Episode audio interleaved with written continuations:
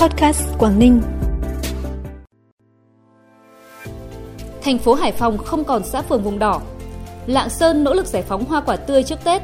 Quảng Ninh xây dựng thêm 750 mét cầu trên cao tốc Vân Đồn Tiên Yên là những thông tin đáng chú ý trong bản tin hôm nay. Thưa quý vị và các bạn, thông tin từ Trung tâm Kiểm soát Bệnh tật CDC thành phố Hải Phòng cho biết,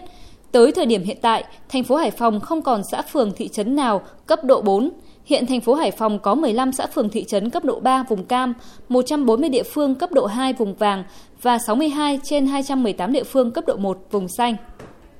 Tỉnh Tuyên Quang phấn đấu đến năm 2025 đón thêm 3 triệu lượt khách du lịch. Tổng thu xã hội từ du lịch đạt trên 4.800 tỷ đồng, đóng góp cho GDP từ 6% trở lên, tạo việc làm cho trên 25.000 lao động. Đến năm 2030, đón trên 5,5 triệu lượt khách du lịch, đóng góp cho GDP toàn tỉnh từ 10% trở lên, tạo việc làm cho trên 35.000 lao động. Trước mắt Tuyên Quang bảo tồn khai thác những giá trị văn hóa đặc sắc của các dân tộc, cảnh quan thiên nhiên thơ mộng, phát triển các sản phẩm du lịch văn hóa, du lịch cộng đồng, du lịch sinh thái nghỉ dưỡng, du lịch mạo hiểm. Theo đó, đầu năm 2022, tại Hồ Nà Nưa thuộc khu di tích lịch sử quốc gia đặc biệt Tân Trào, Ban Quản lý các khu du lịch tỉnh Tuyên Quang đã ra mắt sản phẩm du lịch trải nghiệm mới, bơi mảng hát then trên Hồ Nà Nưa, tạo sự kết nối bền chặt giữa du lịch lịch sử và trải nghiệm văn hóa đặc sắc của địa phương, từ đó thu hút khách du lịch đến với Tuyên Quang. Đây là sự kiện mở đầu cho chuỗi các chương trình kích cầu du lịch Tuyên Quang năm 2022. Sau hơn một tháng triển khai đồng bộ nhiều giải pháp, đến thời điểm này tổng lượng xe hàng chờ làm thủ tục xuất khẩu tại Lạng Sơn chỉ còn dưới 250 xe, giảm gần 20 lần so với thời điểm 19 tháng 12 năm 2021. Trên địa bàn tỉnh Lạng Sơn hiện có 4 cửa khẩu đã khôi phục hoạt động xuất nhập khẩu hàng hóa. Tuy nhiên, chỉ cửa khẩu quốc tế Hữu Nghị và cửa khẩu quốc tế ga đường sắt Đồng Đăng đang duy trì hoạt động thông quan bình thường. Cửa khẩu chính Chi Ma và cửa khẩu Tân Thanh mặc dù đã mở cửa trở lại nhưng năng lực thông quan rất thấp. Với lượng xe tồn và năng lực thông quan hiện nay, dự kiến đến Tết Nguyên đán nhâm dần, toàn bộ hàng hóa là hoa quả, trái cây tươi còn tồn động sẽ được làm thủ tục thông quan. Đối với một số mặt hàng nông sản như bột sắn, sắn lát sẽ hạ tải tại các kho trong khu vực cửa khẩu để lưu trữ bảo quản. Tỉnh Lạng Sơn cũng lên phương án tổ chức đón Tết, hỗ trợ nhiều phần quà cho các tài xế buộc phải ăn Tết tại cửa khẩu, trong đó đại đa số là người chở hàng từ các tỉnh phía Nam ra. Ủy ban nhân dân tỉnh Bắc Giang vừa ban hành quyết định phê duyệt quy hoạch chi tiết xây dựng khu đô thị mới đường vành đai thị trấn Thắng, huyện Hiệp Hòa, tỷ lệ 1 trên 500, quy mô diện tích nghiên cứu lập quy hoạch khoảng 37,79 ha, quy mô dân số trong khu vực lập quy hoạch khoảng 3.145 người. Khu vực nghiên cứu lập quy hoạch là khu đô thị mới gắn với hệ thống cây xanh, mặt nước cấp đô thị và các công trình công cộng cấp đơn vị ở. Những hạng mục chính cần ưu tiên đầu tư xây dựng bao gồm hạ tầng kỹ thuật như xây dựng các trục giao thông, hệ thống cấp điện, cấp thoát nước, xử lý nước thải, công trình công cộng như trường học, nhà văn hóa, khuôn viên cây xanh, công trình thể dục thể thao, bãi đỗ xe.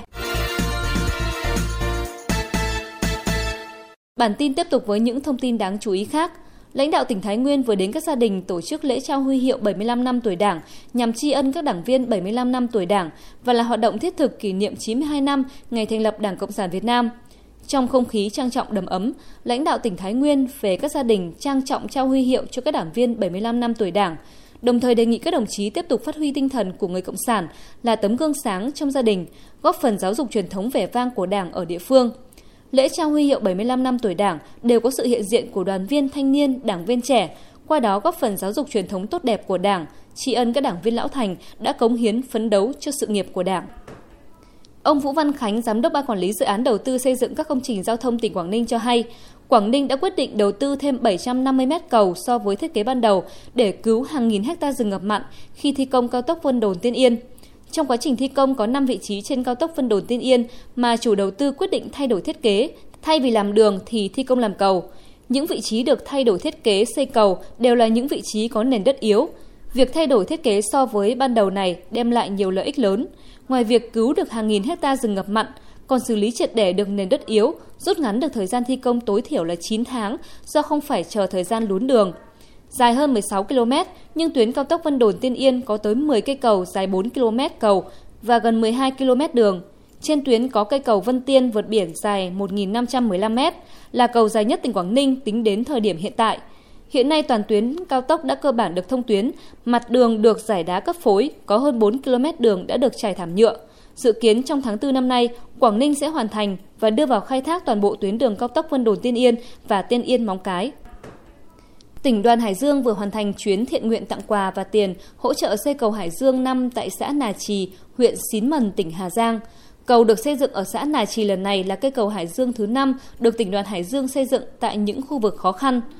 Cầu trị giá 200 triệu đồng, nối giữa hai thôn Nguyên Thành và Nạm Ánh. Cầu dài 8 m, rộng 3 m, phục vụ nhu cầu đi lại, vận chuyển nông sản cho 115 hộ dân, trẻ em đi học được thuận tiện, an toàn. Tại chương trình Đông ấm vùng cao ở xã Nà Trì, ngoài cầu Hải Dương 5, đoàn công tác đã trao 20 suất học bổng trị giá 10 triệu đồng cho học sinh khó khăn, tặng gần 60 gói triệu túi an sinh, tổng trị giá 20 triệu đồng cho các hoàn cảnh khó khăn nhân dịp Tết nhâm dần, tặng 1.000 đôi giày, 400 đôi dép, 382 áo phao, 500 quyển vở, đồ dùng học tập, 500 suất thạch rau câu Long Hải, 83 áo phông với tổng trị giá 162,8 triệu đồng cho trẻ em học sinh và người dân trong xã. Ủy ban Nhân dân tỉnh Bắc Cạn vừa ban hành kế hoạch về tổ chức các hoạt động hưởng ứng Ngày sách và Văn hóa đọc Việt Nam 21 tháng 4 năm 2022 trên địa bàn tỉnh Bắc Cạn. Theo đó, các hoạt động hưởng ứng bao gồm tổ chức ngày hội sách theo từng chủ đề tại các trường học, tổ chức cuộc thi giới thiệu sách, ủng hộ sách cho cơ sở bảo trợ xã hội tổng hợp tỉnh Bắc Cạn, tổ chức cuộc thi Đại sứ Văn hóa đọc năm 2022, các sở ban ngành đoàn thể tỉnh thực hiện công tác thông tin tuyên truyền về Ngày sách Việt Nam và cuộc thi Đại sứ Văn hóa đọc năm 2022, lồng ghép các hoạt động của Ngày sách Việt Nam với các sự kiện, hoạt động, phong trào của đơn vị. Ủy ban nhân dân các huyện thành phố trên cơ sở kế hoạch này chủ động xây dựng kế hoạch và chỉ đạo tổ chức các hoạt động hưởng ứng Ngày sách và Văn hóa đọc Việt Nam trên địa bàn quản lý và tham gia thi giới thiệu sách trực tuyến đảm bảo hiệu quả, thiết thực, phù hợp với điều kiện thực tế của địa phương.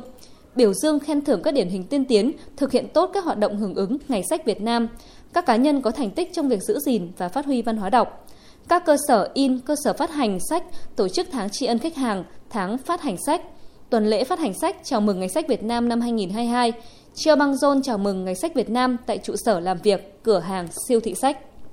Còn sau đây như thường lệ, trước khi khép lại bản tin, xin mời quý vị cùng cập nhật thông tin về thời tiết.